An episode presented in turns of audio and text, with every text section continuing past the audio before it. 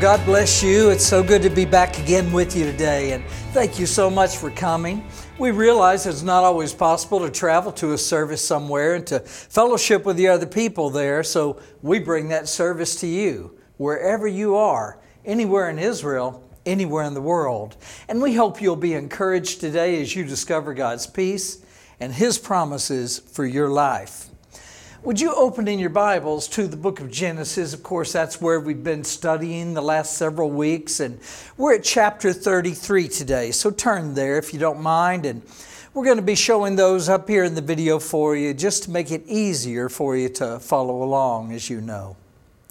I'd like to talk to you today about did you see God work? You know, so many times in life, people ask God for help and they pray to Him to intervene in a situation that they're facing, a trial that they're in. But when He answers them, they don't always recognize what He's done or that He's answered. They go about their business afterward thinking, well, I guess God just didn't answer my prayers. Instead, things just seem to work out another way. They think their problems went away because of some coincidence or because somehow the circumstances just happened to change in their favor. But in reality, they had thought God would only work in one way, the way that they were imagining, when instead He worked in another way. In Genesis 33 today, we're seeing that God has somehow seen Yaakov, Jacob, as you would say in English, He's somehow seen Yaakov through all of these other situations over the years, the last 20 years or so, to bring him to the point that he is in this journey. But there's one more danger on up ahead for Yaakov, and it's the most dangerous one yet. At this very moment in the scriptures, Yaakov's brother Esau is on his way to intercept Yaakov, and Esau has 400 men with him. If Esau was just coming to greet Yaakov, then why would he need to bring all of those men? It's looking pretty bad, it looks like to me. It's looking like Yaakov and his family are in for some trouble. Now, Yaakov senses the danger, and the night before, he's poured out his heart to God, asking the Lord to somehow save him and his family.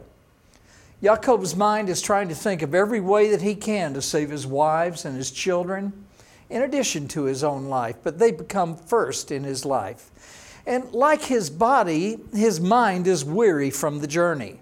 It's weary from the stress. The worry has taken its toll, and all of Yaakov's plans so far have failed to stop his brother Esau from coming their way. And now the time has come. Esau is arriving in Yaakov's camp. And in verse 1 it says, Now Yaakov lifted his eyes and looked, and there Esau was coming. And with him were 400 men. So he divided the children among Leah, Rachel, and the two maidservants. These are the women that he had had children through, you may recall. And in verse 2 it says, And he put the maidservants and their children in the front, Leah and her children behind, and Rachel, or Rachel as you would say in English, Rachel and Joseph were last. Now, after all of that worry, all those sleepless hours, Yaakov looks up and he sees Esau, and he's got 400 men with him. Not only that, but Yaakov's hip is out of place. He can't fight.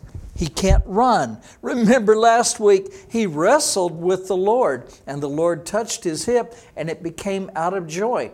So now it's out of joint. He can't fight, he can't run, and he's having a real hard time just simply walking. Things don't look good. Imagine the thoughts crossing Yaakov's mind now. Imagine the conflict raging inside. Does he believe the terrifying fear of his thoughts? Or does he believe, truly believe the Lord who has promised to take care of him and to bring him back safely to his home and his family? You can almost hear him thinking, Okay, God, here I am. and God, here's Esau. Where are you, God? Are you here with me? You could hear him thinking that, it seems like. If you were in that same situation, that's what you'd be thinking, right? In one last effort to appease Esau, Yaakov positions his family to try to greet Esau and hopefully turn away from him the wrath that he might be harboring. From Jacob stealing his blessing and from him selling and getting and gaining by uh, unethical behavior his birthright from him earlier, 20 years earlier. Yaakov doesn't know if Esau is still angry. So he puts the handmaidens and their children that he had through them in front of the procession, and Leah and her children following them. And then he positioned Rachel and Joseph, his son Joseph, at the back. Remember, Joseph was his son through Rachel, the only son that she had up until that time. Later, we're going to see she has another one named Benjamin, or of course, you would call these names in English Joseph and Benjamin. Be'ivrit in Hebrew, it's Joseph and Benjamin. Benjamin simply means son of my right hand. So he's saying Rachel is my right hand. Remember, his heart was really with Rachel. So let's keep going now and let's see what's going to happen. In verse 3, we read Then he crossed over before them and he bowed himself to the ground seven times until he came near to his brother.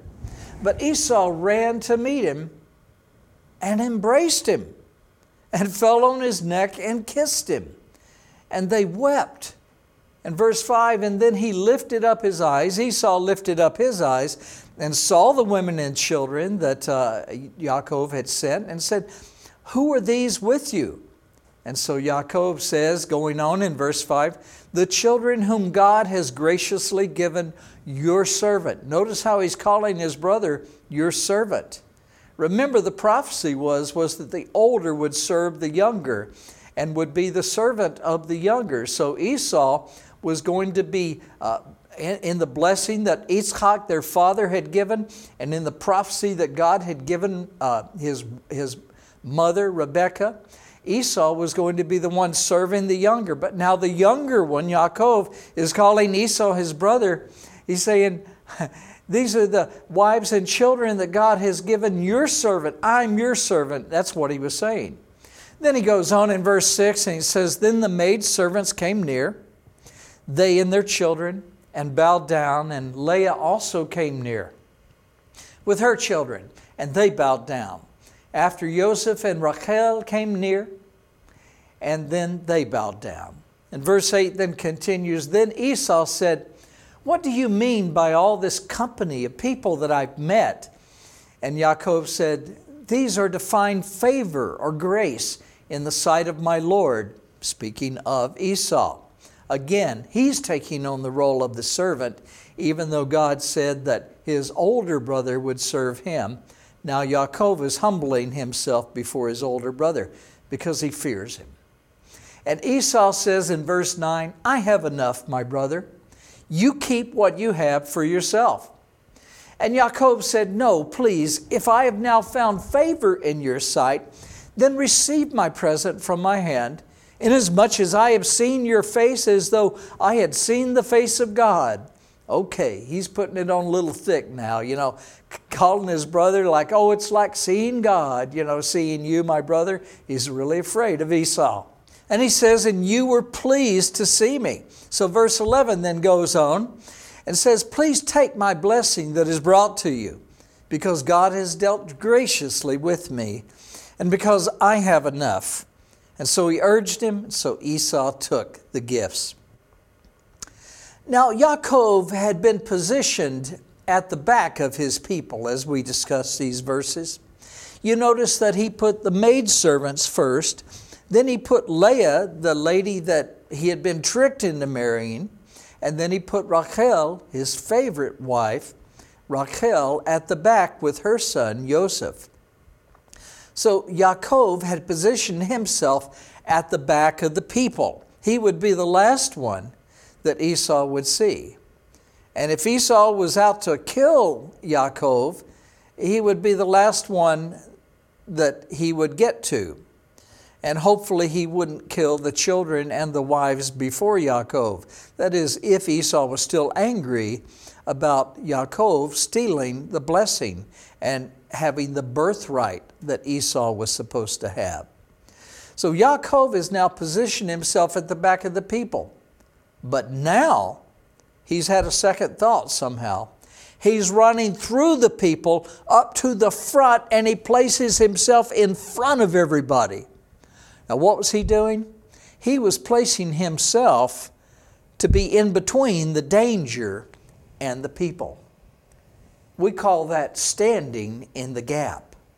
He was positioning himself between the danger and the people. Now, does that sound like what the Messiah will later do in the Bible? Positioning himself between the judgment and the people who have sinned? so that God would punish him instead for their transgressions. So all that believe on him would become saved and have everlasting life in the kingdom of heaven because their sins are atoned for through the Mashiach, the Messiah, Yeshua, HaMashiach. Yaakov has really changed, you know. He was a con man before, only concerned with his own safety, his own wealth, everything. His all thoughts were only about himself. And now he's changed to a man who is willing to sacrifice his life so that others might live. So he runs from the back of all this group of people all the way up to the front, and he presents himself to Esau, his brother, not knowing what Esau is going to say or do it very well could be that Esau is going to kill him right there on the spot. But Yaakov says, I'm going to stand in the gap. What happened to Yaakov? Con man before, now someone who's standing in the gap protecting people. What happened to Yaakov? He's now a changed man, isn't he? That's why the Lord changed his name as well. What happened to Yaakov? The Lord happened to Yaakov. He's now a changed man. That's why the Lord changed his name from Yaakov, which meant deceiver, to Israel, which meant governed by God. He used to be governed by his own fleshly desires and carnal nature. Now he's governed by God. And look at this Esau said, I have enough, my brother. You keep what you have. Wow. That doesn't sound like the brothers that were fighting with each other earlier in life, 20 years before. Now look at what Esau said. Esau, we know already, is a man of the flesh. He sold his birthright for a, a bowl of red soup, red stew. He's a man of the flesh, thinking about the flesh. And yet he even says to Yaakov, That's not the way it works, brother. I don't want your stuff. I want you. I don't want your efforts to please me. I'm just glad you're coming home. What? Look at what Esau's saying. He's saying, I don't love you for what you can give me. I love you simply because I love you. And isn't our Lord, who is the true God of grace and goodness and mercy and forgiveness, isn't God the same way? God's saying, you don't have to do this or do that or get rid of all your faults before you can come into my presence. No, you just come to me. I want to give you rest. I want to give you peace. I want to give you everlasting life. Hebrews 4, verse 16 says, Therefore, let us come boldly into the throne of grace that we may receive mercy and find grace to help in the time of need. Boldly. Did you hear that? Like a little child comes before its loving Father. Come boldly to God in the throne of grace. He knows that you have needs. He knows that you're not perfect. He knows that you still have faults, but things have changed now. You're adopted into His family through the Messiah, and you have your sins forgiven through the Mashiach Yeshua, the Messiah. And because of that, you are a child of God. Now, when God looks at you, He doesn't look at you to judge you, He looks at you to love you. He wants to raise you, teach you in this new life that He's given you, everlasting life, where you're going to be with Him in His kingdom forever and ever and ever. So, if you're in need today, remember this. There's nothing keeping you from boldly going before the throne and saying, Father, I'm stuck. Abba, I don't understand this, or ah, Abba, I need help. Please help me. This is the uniqueness of biblical Christianity, of the believers who believe in the Mashiach, the Jewish Mashiach. Every other philosophy and religion on earth is based upon responsibility, things you have to do, things you're not supposed to do, too and the responsibility of the people, and they, they try to fast, they chant, they give, they work. And in India, some of these people crawl around mountains on all fours just to show humility to their gods and everything. The true and living God who made all things doesn't require that. He loved you instead. It's not about what you've done, it's about who He is. It's not about what you are or who you are, it's about what He's done for you on the cross of Calvary. The responsibility of people leads to giving and doing works and some other type of humbling yourself to somehow, if you hope to, please God. But biblical believing isn't based on responsibility, it's based on response. Here's what I'm saying it's not based on what you do, it's based on your response when you understand and you see what God has done for you, how much He's loved you. All the work has been done, and it's been done not by you, it's been done for, by Him. And so when He looks at you, He sees that everything is in order. Or we see in Hebrew, Be'ivrit, Beseder. Beseder, everything is in order. It's based on your response to God's love. That's what the Bible says. We love Him because He first loved us. And he who is forgiven much loves much. Two verses there out of the Bible that you need to remember.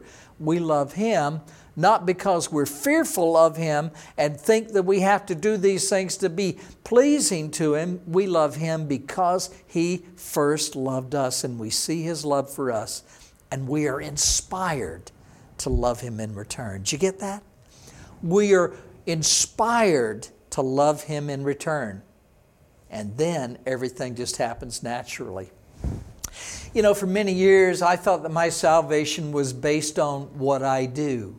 I had to pray a certain way. I had to tithe. My responsibility was I had to be at church all the time. But then I began to understand that God blesses and gives to us. He cares for us not because of what we do or don't do, because all of that is taken care of in the Messiah who satisfied the requirements of God's law and who gave his life for us. And now our sins at not keeping various points of that law, those sins have been forgiven. And now we respond to God because of His love for us and because He sent His Son to die on the cross for us that we might be with Him forever. That inspires us to love Him in return.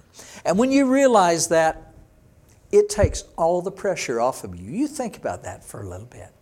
It takes all the pressure off of you.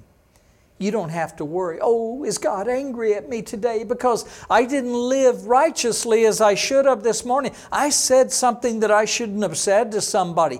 I did something that I shouldn't have done. God, please don't send me to hell anymore. That's not the way it is. It takes all the pressure off of you for God so loved the world, John 3.16, Babrita Chadashah in the New Testament it says, For God so loved the world that He gave His only begotten Son, that whoever simply believes in Him will not perish, but have everlasting life. That's how much God loves you. That's how much He loves us. It takes all the pressure off of you. Now, when you look at what He's done for you, you're not serving Him out of fear. You're serving Him because He's so good to you, and you want to love someone who loves you so much like He does. You want to fellowship with others to worship Him. You want to pray to Him, not to get blessings and stuff that you want, but to thank God because of how much He's already blessed you. Grace changes everything. I love the title of Pastor Chuck Smith's book there. You should read that book. If you have it, read that book. It'll change everything in your life when you realize, when you recognize how much God loves you. Now let's continue on with verse 12. In verse 12 of Genesis 33, it says, Then Esau said, Let us take our journey. He's talking to his brother Yaakov. He's, he's already hugged him, and Yaakov sees that Esau's not going to kill him. And he's happy with him, and they're happy to see each other, and they wept over each other. Now Esau says in verse 12, Let's take our journey together and let us go, and I will go on before you. In other words, I'll have me and my men go on before you. But Yaakov says in verse 13, and he says, My Lord knows that the children are weak, and the flocks and the herds which are nursing with me. And if the men should drive them hard, even one day, all the flock will die.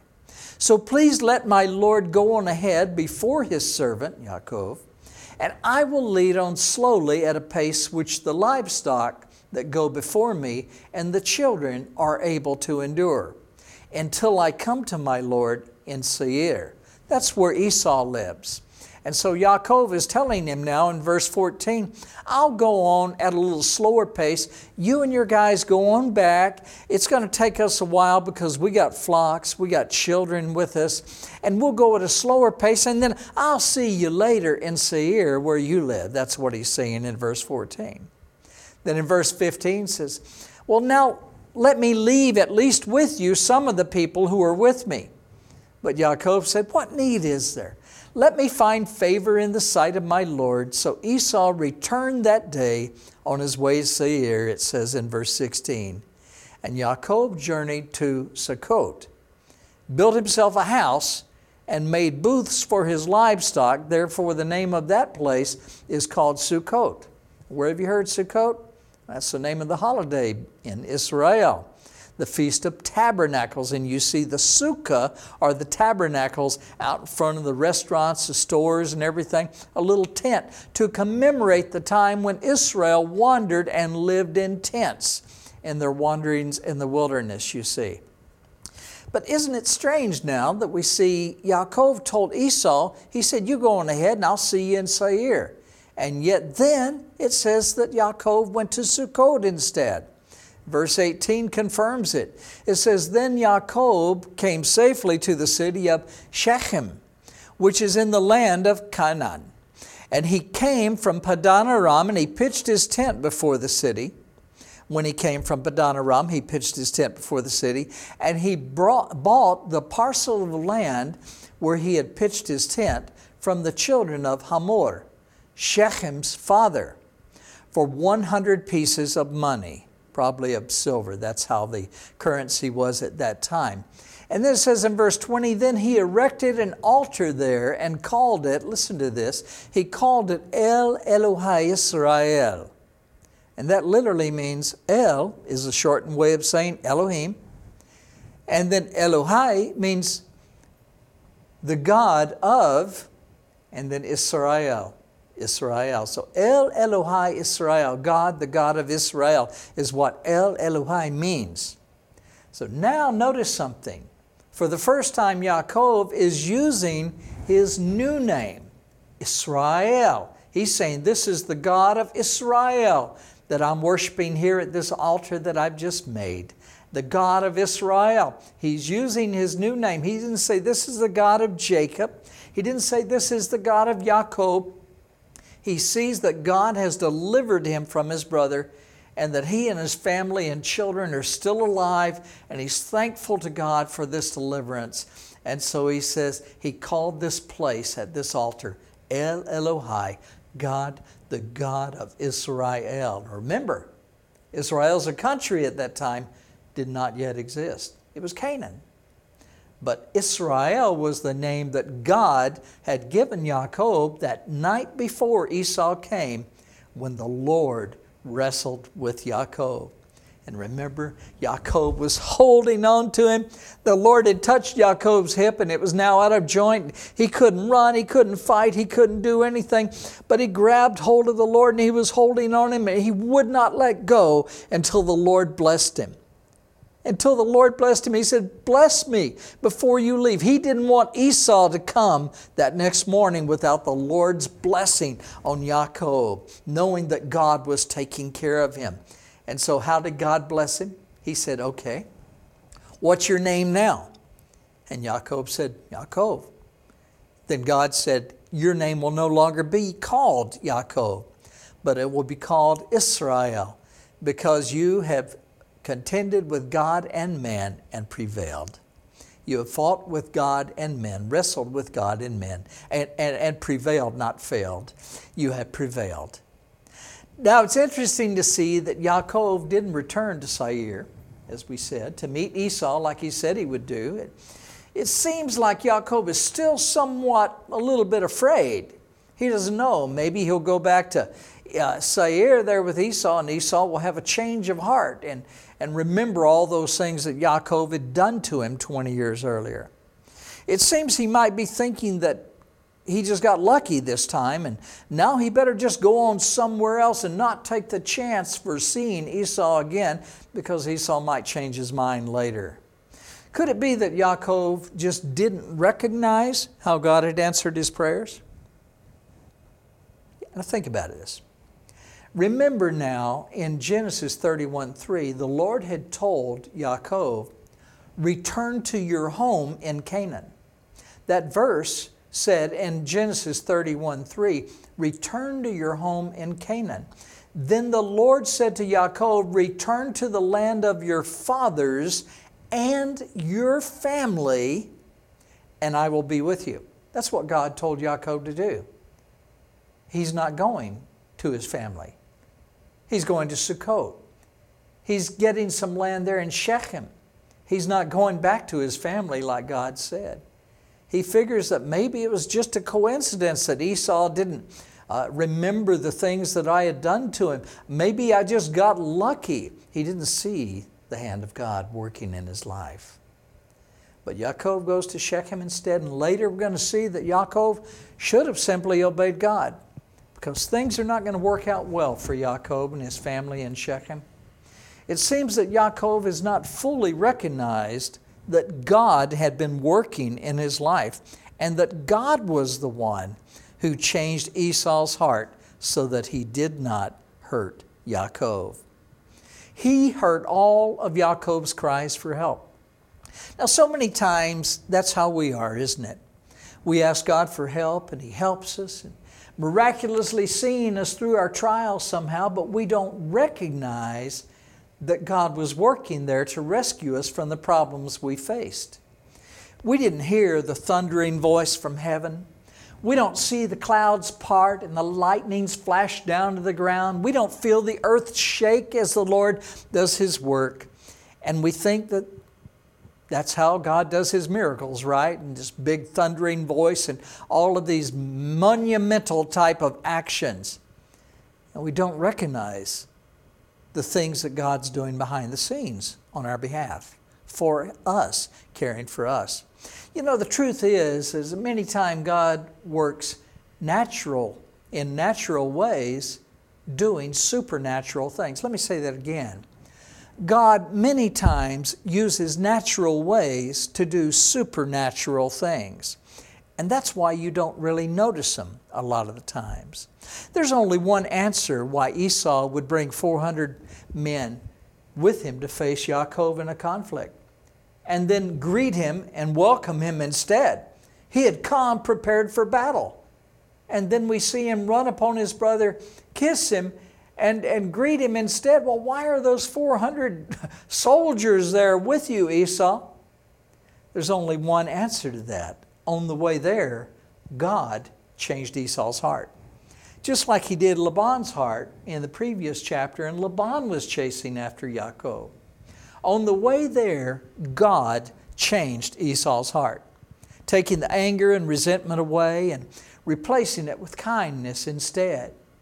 We don't know how God changed Esau. All we know is, is it was God who changed him.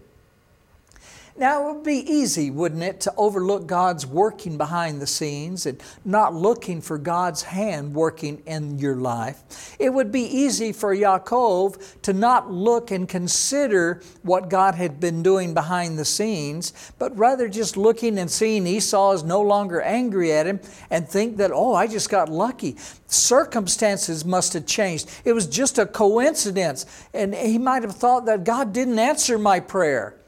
But fortunately, Esau had a change of heart anyway, and He wasn't angry at me anymore. It wasn't any coincidence, it was a miracle of God. Sometimes God works in natural ways to do supernatural things. And as you and I look around, we might miss God's working in our lives. But if you'll just take the time to think back on what just happened after you prayed, you can recognize that God has worked supernaturally in natural ways. Now, the truth is, God is always watching over His children. He loves you greatly, and when you give all your worries and cares to Him, He'll be sure to come through each and every time. I want to say that again. When you give your cares and worries to the Lord, He will be sure to come through each and every time. He may not always answer your prayers in the ways that you expect, but He always answers your prayers. Do you hear that? He always, always answers your prayers. Sometimes the answer is yes. Sometimes the answer is no. And at other times the answer can be wait. It's not the right time yet. But He always answers your prayers. And we know that everything He does for us, no matter what His answer is, is the very best thing for us. He loves you too much to give you something that would hurt you, and He knows the future, how things are going to turn out later. So He knows better than you what's best for your life. So you can trust Him to care for you in life. You can look for His hand working in your life in unexpected ways in what looks like natural ways. Here's what I'm saying it might look like a coincidence to you. That's no coincidence. God was working behind the scenes to make that thing happen and answered your prayer. He was working behind the scenes to rescue. That situation just didn't happen to change. No, that was God changing that situation. He works supernaturally in natural ways. You just ask God for what your needs are. Carry everything before your Heavenly Father, Abba, and then patiently wait for Him. You're greatly loved, and He is faithful. That's really all you need to know how much He loves you and that He's faithful. He's all powerful. No one can prevent Him from blessing you. What do you lack? With God there with you, everything is going to be beseder, okay, in order. In this chapter, Yaakov is starting to realize that somehow God has taken care of him every day in all of his needs. He's discovering the truth that the prophet Yeshayah or Isaiah would later say about God in the Tanakh when this writing would happen in the future. In Isaiah 43 11 through 12, God says, I, even I am the Lord, and besides me, there is no Savior. Oh, memorize that verse. Besides the Lord, there is no Savior. Why are you trying to plan on being your own Savior? Why are you trying to plan on other people being your Savior? Are you planning on wealth and money to be your Savior? Are you planning on all of these other things to be your Savior? Savior? God says in Isaiah 43 11, I, even I, am the Lord, and beside me there is no Savior. God alone is your Savior. God alone is your Savior. God alone, without anyone else, is your Savior. Are you seeing God work in your life? Are you taking the time to look for His work in life? His fingerprints are all over the times when those trials disappeared mysteriously, those situations that just somehow seem to go away. You look carefully, you'll find the fingerprints of God. He was working behind the scenes, and you might not have seen the work that God was doing in your life. But if you look carefully and you consider carefully and meditate on the Lord, the Lord will show you the times when He was working on your behalf, where His hand was moving in your life. It may look like a coincidence, but that's not what it is. What was it? That was God working in your life. Take the time to consider the wonderful blessings of God, the things that He's brought your way. Look for God to be working in your life in every day, in every situation. There is no situation too small, but what your Heavenly Father is not involved in it and working for your benefit toward your good. You stay in His presence, you stay with Him. Everything will work for the good for those who are His, and He will cause it all to work out when God is working in your life. Why don't you give your life to God today, right now? If you call out to Him, He'll hear that cry and He'll answer you. He'll rescue you from that darkness, that situation you're in. He'll shine His light on that trial and give you light in your heart, and you'll be given a new life. He'll change you into a new person. Throw all those past failures and shame away. You'll be made completely new, given a new start, and He'll give you everlasting life in heaven, and that's guaranteed by God Himself. Now, we want to give you an opportunity to give your life to Jesus as the Messiah and Lord today, and to receive God's peace in your life. You can be saved and given everlasting life in heaven by simply believing that God sent His one and only Son into the world to save you from judgment. Just pray something like this. You can even repeat it after me if you'd like. Just say, God, I do want to know you and have real peace in life. I believe on your Son, Jesus Christ, as Lord. Please forgive all my sins. I give my life to you. Thank you, Lord. Amen. Now, if you prayed that prayer, God heard you. And He's already started working in your life. Did you know that? A little seed's been planted deep down. And as seeds work, you don't see them above the ground for a little while, but deep inside, they're laying down roots and reaching out toward the nutrients and minerals of the soil and the moisture. And that seed's growing. Over time, you're going to begin to see the wonderful changes that God's making in your heart. Get in a good Bible based church. Learn about Him every day in His Word Talk to Him every day in prayer. He's going to do beautiful things in your life.